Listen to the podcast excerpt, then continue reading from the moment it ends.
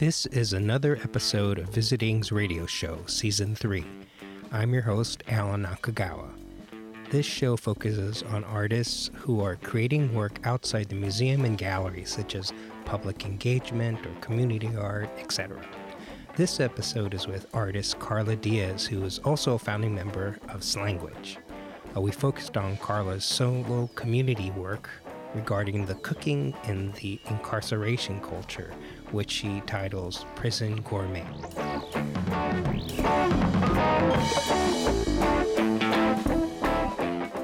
So, hello, my name is Carla Diaz. I'm an artist and a teacher, educator, and um, I'm going to be talking about the Prison Gourmet Project today with you, Alan. Yay!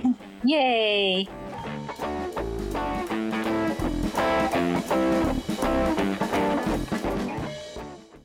Um, the project started in 2009, essentially, mm-hmm. when my brother went to prison. And, you know, it was really a tough time for me at that point because I was trying to figure out what that was like and just interacting with him and communicating with him.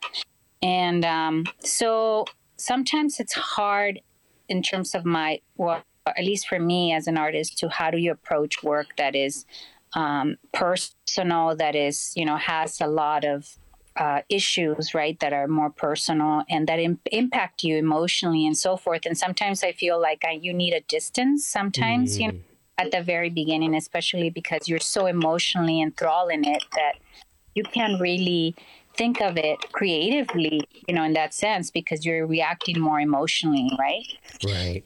Um, so I had been pushing that away in terms of being able to even interact with my brother. And um, so then um, all of a sudden we started communicating and writing back and forth. And uh, he wrote me a letter where he um, sent me a recipe that he had made, you know, out of commissary food items, which are items that the inmates the inmates get to choose out of the commissary you know when the, the they put these together or they um, family can send them packages where they get to choose, you know, from their commissary food items.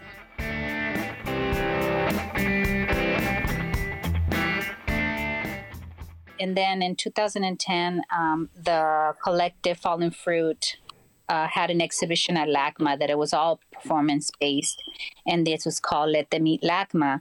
And uh, you know, the collective, they have been really good friends of ours, and um, they asked us to see if we came up with some kind of performance that would go, um, you know, with the stuff that they were doing at LACMA, right? And so I proposed this project, and um, that was the beginning when I did it in 2010. I did like, I think it was like a two to three hour performance where I recreated one of the recipes that my brother gave me, mm. and I mm. did it there at LACMA we we set up the table where you know we brought in the food items that were in the recipe that my brother had sent me, and then we just share it with um, the people that were coming in, right? The the the audiences, you know. So we made samples of that, and I would talk to them about you know this recipe and how it was put together, um, and the materials that. Um, were used the materials i mean in terms of not just the ingredients but also like the kitchen tools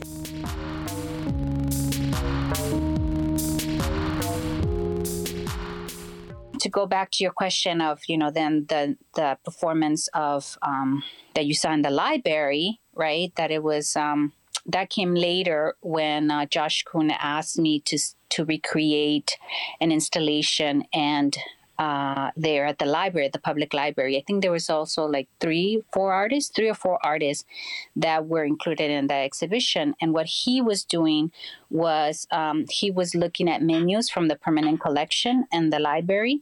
And uh, essentially, he wanted, you know, to select a few artists and a few artist projects that would respond to certain um, food in LA or projects that were done about food and menus in LA. And so I re- made a menu, you know, based on the um, the recipes that I had gathered, right? And I did an installation and just well, you saw the one in the library that um, that you got to experience, and that was more um, had to be more in as an installation project, which really pushed me to um, extend the idea of the prison gourmet just not just from being a you know a performance piece but also on what that could look like to be an installation project, right? In addition to the mm. performance, there was a video uh, recorded of me recreating some of the recipes, and then there was some letters, of course, from the inmates that had been sent to me, um, you know, and then just an installation of a table uh, that I imagined to be where, you know, I would um, be giving out the recipes, right? So that was what that kind of um, that project was about. And it was interesting because it did give a lot of um, also as being the library, it I it really meant a lot to have, be part of that project because it was like you know focusing on a piece of LA and the food culture of LA also being such a part of you know the the prisoners and, and prison food, you know, like, wow, like that's amazing to highlight that as part of LA culture, you know? Mm. This idea of creativity in the prisons, how much they, the inmates and the prison culture has aided to that, right? And so, um, so for instance, um, I had been talking to some prisoners who had got out of prison, you know, who had minor crimes and stuff, and um, when they get out, you know, one of the things that they've learn is like how to cook for themselves in prison. And so they would actually try to recreate some of that food out here you know? Oh. and eat you know? So um their palate and their taste palettes um and their idea of you know recipes and and feeding themselves and stuff they like they were influenced by their life and how they grew up you know because some of them went in there like when they were children or whatever. So um, that was influenced in in their food culture and their taste palettes, you know, and that's really something really interesting to think about. I think, um, like this idea of how is taste derived.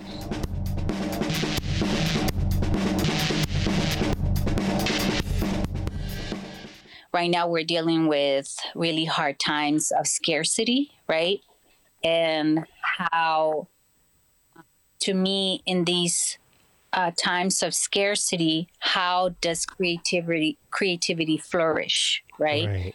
How does necessity lead us to create things for ourselves and to survive, to um, to remember things, to um, to just uh, keep ourselves and our emotions, you know, um, uh, intact, or or you know, it's just a lot of questions about that, right?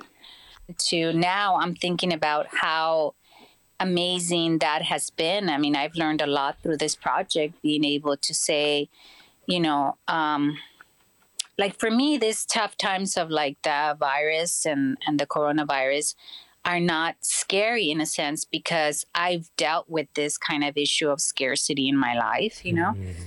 And I think people who are used to that, as I think a lot of us artists even are in that position where we don't have, like, let's say we don't have the materials or we don't have whatever things, we make things out of what we have.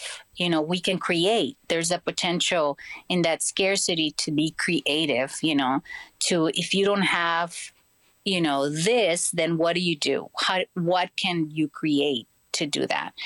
But um but a lot of them don't have, let's say, you know, the ovens or the exact uh, kitchen tools or whatever it is, and they make ends meet, you know, through trash bags with, um, you know, um, made up kind of devices that they can, you know, um, uh, make the food uh, taste a certain way. Like they'll put it in, and they'll put water and ferment it, you know, for a certain period of time. So these kinds of things are really um, like important, especially for us to look at and continue to look at, right? Like how can we as a society? This is kind of something that is being done and we need to kind of acknowledge it and for me again at that time it was a personal kind of stance mm-hmm. where i felt like you know in my family especially it was always been taboo, right? Like at certain points, you don't, when you said, Oh, I had somebody in prison, or I know somebody, my family's in prison, it was like looked up really negatively, right? Like, Oh, wow, you're like, oh my God, you're, what happened? What did they do? And you're bad, right? But at a certain point, like, you know, we started to look at in terms of culture and how many people are in prison that are part of our family and our communities, that it was almost like I knew at least one person, friends or friends of whatever, that they were in prison or they knew somebody in prison. And you stop to think about, well, why is that acceptable? Why is that common? And why is that, why are so many of our families and our loved ones going to prison? You know what I mean? Mm-hmm. Why is that, right? And why is that? And so I had to really um, begin to think about it. And the only way that I could kind of sort of, um, you know, get some, I guess, in some way answers. I don't know if I will have a kind of one particular answer, but just to begin to gather some of that is to really, um, you know, um, begin to interact with some of the people that were in prison, begin to really understand where they were coming from, you know, and I think food is such a way, anyway, to kind of thread things together. You know, food brings us together, all of us, different cultures, different people from different places. We all need it. We all need to eat. And it's such a, it was an issue that I didn't have to be like, okay, you know, let's talk about what you did, right? Like it just really distanced people from the idea of like this crime, right? I didn't want it to be like about the criminality, about why, but what is it that it is um, working? What is the creativity process about? And how can that keep us together, right? How does that flourish uh, and gives us um, some kind of answers or unity or makes us think critically, right? And I think focusing on that creativity, whether it's the creativity on food, creativity on language, creativity on, you know, anything is what makes us, uh, what keeps us together, what makes us human, what really impacts our world, right? And and moves us towards a social action. You know what I mean? I think that there's such a need for that.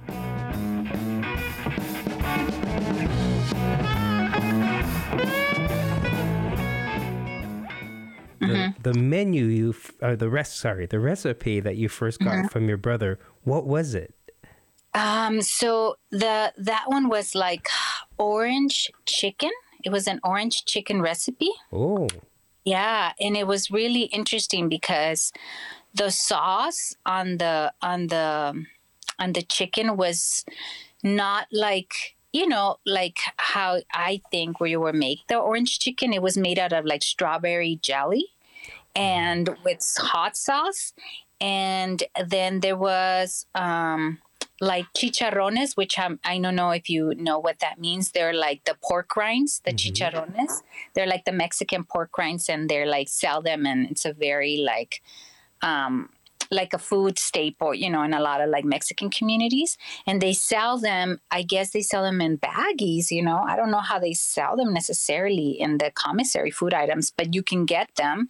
And so, um, so that was the chicharrones was like the the kind of chunkiness of the chicken or pork, you know, mm-hmm. and um, and they had to be a jelly that was also thick, so it wasn't. It had the chunkiness of it too, of the strawberry. So it was like really interesting for me to find out.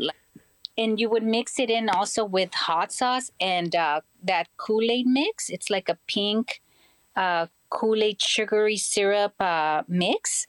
And that made the sauce, right? And I was like, so like amazed about it. I was like, how did you think of putting this stuff? And and I think part of it is also they come up with it, but I also think that prisoners, you know, really like share recipes, you know, and influence their own like their cellmates cooking, you know, and they they give each other kind of um uh, like they share each other's recipes and say, well, you should put this or you should put that. I think mm-hmm. that's so I think it was part of it. Like he came up with it with different things that also like his friends like told him about, you know. I see. And so, um, so it was really interesting. And then uh, there was the noodles, right? Like the staple, which is like the cup of noodles. Everybody cooks a cup of noodles as a kind of staple in a lot of the dishes. And so that was the noodles mixed in with the sauce. And um, I just found it really amazing because another, also another prisoner, not him, my brother, but another prisoner had made a different version of that. And they add stuff like they add meat or they add different um, sauces or other ingredients to make different variations of it, you know? Mm-hmm. Um, but, and so when I asked this prisoner um, that, like why do you make this you know? Like it tastes okay but some of the recipes i would taste them and i'd be like oh my god like that's awful right? Like the taste of it is so sugary so sweet and so salty some of them that i'd be like oh my god i don't and and so i myself i asked them you know what why do you make this recipe? And he was like I said, it doesn't taste so good to me. And he's like, well, it's not really about taste, right? For me, if it tastes good, it's just that I make it because it reminds me of the time I used to make it out with my daughter when she was out, you know, when I was out there, which means here, when he was out of, and, you know, out of prison, he, every time he made the recipe, he would think of his daughter. Mm. And I was like, wow, that's amazing, right? So for him, every time he recreated, it was like,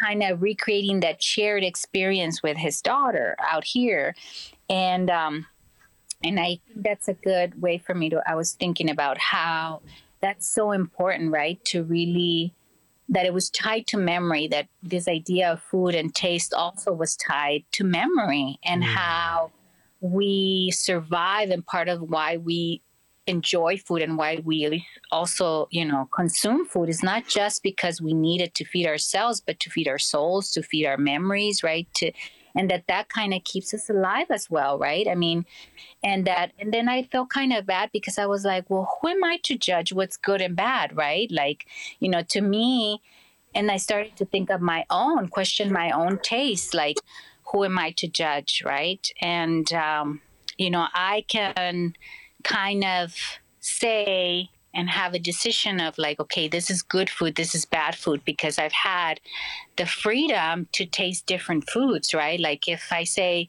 you ask me for a recommendation, you said, you say, you know, is that a good Mexican restaurant or is that a bad Mexican restaurant? Is that, oh, that was good food or bad food, right? Then I can kind of say, well, I've tasted different kind of Mexican food or I've tasted kind of different Japanese food to say, oh, that's really good or that's really bad, right? In that level, you know mm-hmm. what I mean? Mm-hmm. But I don't know if a lot of the prisoners themselves, like especially if they've, you know, they went to prison when they were in juvenile, right? Or they've lived in prison all their lives. How are they able to distinguish, right? How are they able to say this is good food or this is bad food, right? Like, right. I mean, their level. And also, uh, so I felt a little bit like I was judging a little bit. So I was like, okay, I am not going to judge that, right? And I had to kind of step back and say, how do I allow um, that to be itself? How do I allow to um, not be judgmental about what is good or what is bad, but just how it can exist, right? Mm-hmm. And um, and I think sometimes that's really hard for us to do, especially because we're always we always have preferences of things, right? We're always judging of like, oh yeah, this is really good food. Oh, that's really bad, right? And especially those of us that love food, right? Like we're always like, oh my God, that was so good, right? Right. you had experiences like that, right? And so I had to question my own taste and how I came to judge different food, you know, mm. especially food that was from other cultures or other places, you know, that I'm like, I wouldn't eat it or I wouldn't, I have to step back and be like, well, that's, that's weird. I may not necessarily eat that, but does it mean it's bad or does it mean it's, you know, it shouldn't be um, eaten by other people, right? You know? Right and so that's what is really um, i learned that, that a lot you know mm-hmm. going through the process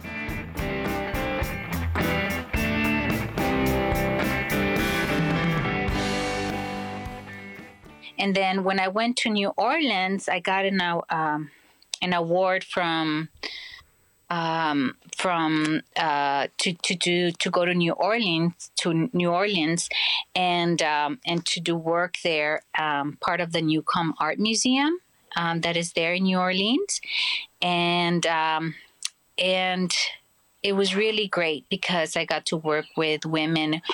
I originally wanted to work with women who were in prison there um, Muslim. Well, first I wanted to work with women because I hadn't really worked with women here in California. It was mainly men, right, and their recipes. Mm-hmm. So I got the award to go and and do that, and um, and so the women that I wanted to work with, the prison that I was starting to work with there in New Orleans, there was a big. I don't know if you remember. There was like a big uh, flooding and hurricane that happened at the time, and so the prisons were all flooded, and what, the what year was that? I think it was was it 2011 or 2012? I'm trying to remember.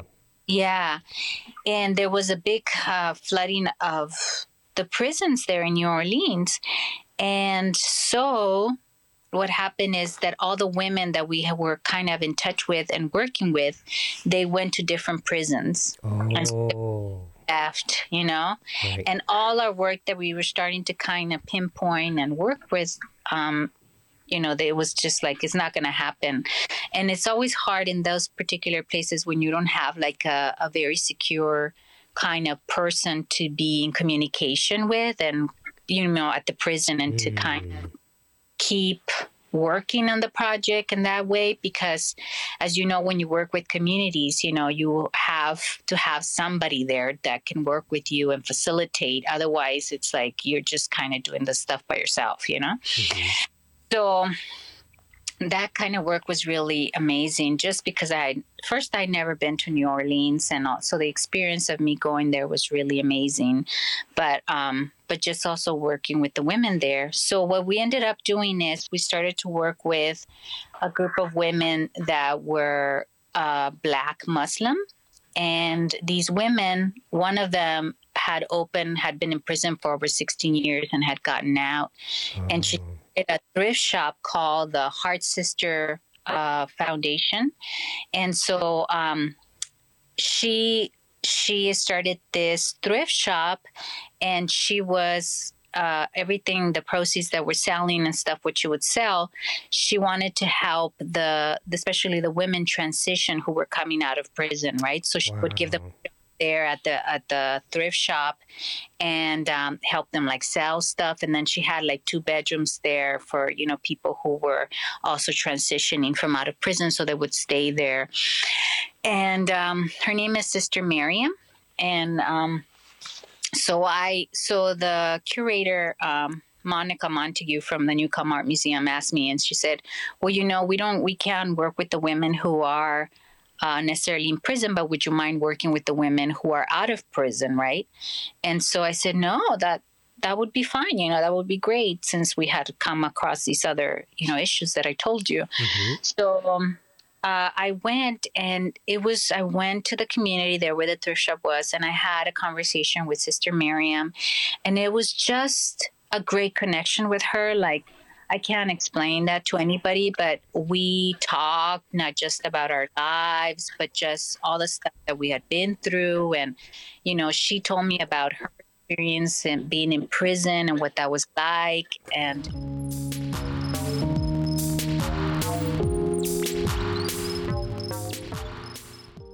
then we said, well, let's do a, a cook off, you know, where the women who you know, because she's very much in contact with women who had just gotten out of prison. Mm-hmm she said, let's do a cook up and then a cook off and we can recreate some of the recipes, you know? And I said, ah. awesome, that's great. So that's what we ended up doing.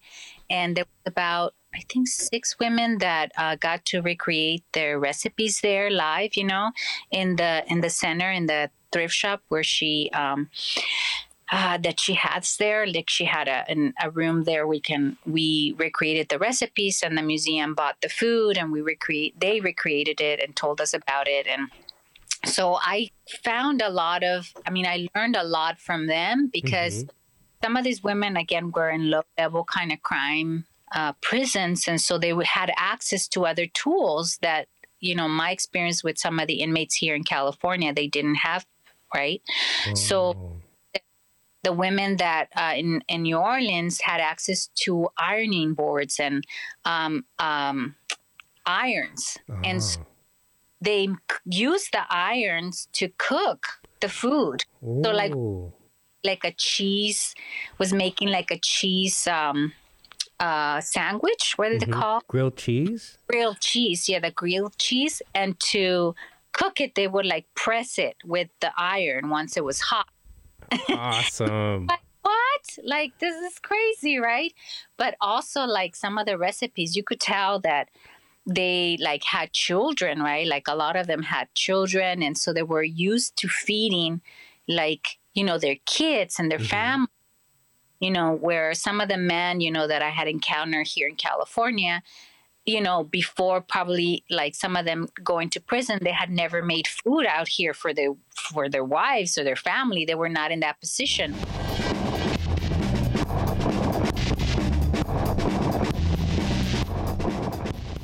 It was amazing because um, they had nicknames for each other, and so one of them was like the the the Spice Queen, and I was like, well, why Spice Queen, right? And they would say because you know, we would steal. She was she was uh, she was the one who would steal the spices from the cafeteria to put in their recipes, you know? I was like, oh my God. And so, but they would really get in trouble. I mean, for that, if they would get caught, mm. like they could get in trouble, like they could get in the black hole and like, you know, but get punished, but they would risk that, you know, to get that spices for the food, you know? And I thought that was such an amazing thing. I mean, who does that, right? Like to be able to do that, that's so brave of them, right? right. To get do that. Um, and so um, I found it really interesting working with them. Also, that a lot of the, like I said, that that particular community of African American women were Muslim, and so that also influenced their food because there's certain food that they can't eat. You know. Right.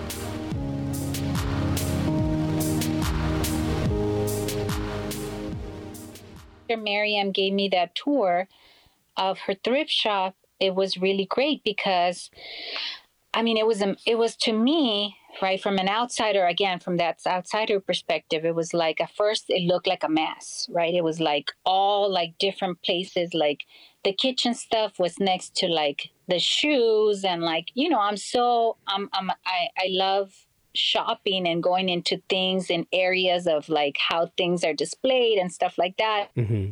And but to me, it was like it didn't coordinate, right? It didn't make sense. Why were the shoes with this with the furniture next to the furniture and like it just didn't make sense right in my mind in my brain like you know when you have that system of shopping and going and visual kind of display you're like okay the women's clothing on this side right like that right. kind of section and separating.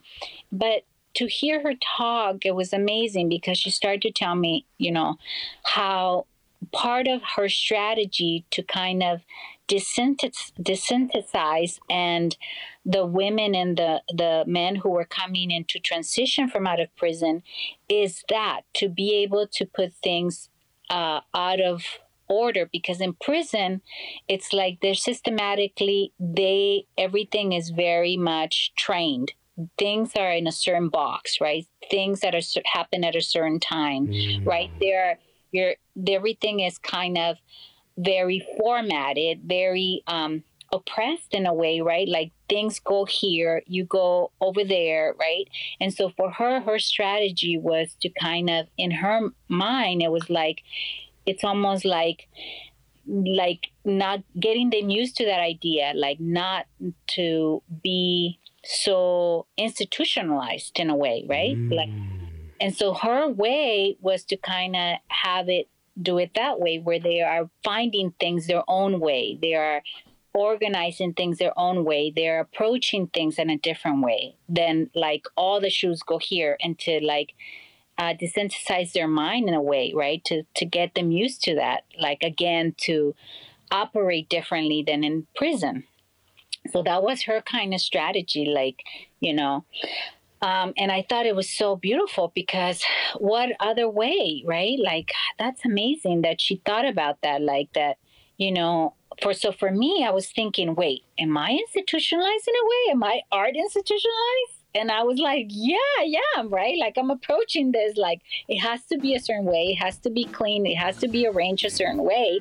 Right. And there I was again questioning myself, like, yeah, why do I think about that? Why can't I just approach things at this other level where I'm by nature, yeah, things are in this way, arranged in this way for a different for a different reason. And so it was really interesting for me to again, you know, tap into that experience, right? Like and who would have thought that a food project, you know, that would lead me to New Orleans out of all things would make me question these things, right? Like mm. how to approach um, things visually, you know, at its face value rather than how I think it should be approached, how it should be organized, how it should be arranged, how it should be. Um, how objects should look like and how uh, we should put them together in a white box in a white cube, right?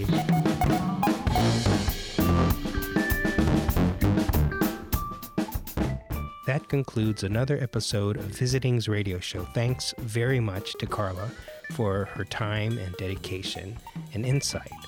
Uh, past episodes are available on SoundCloud and iTunes. This is Alan Nakagawa from my living room in Koreatown saying thank you for listening to Visiting's radio show.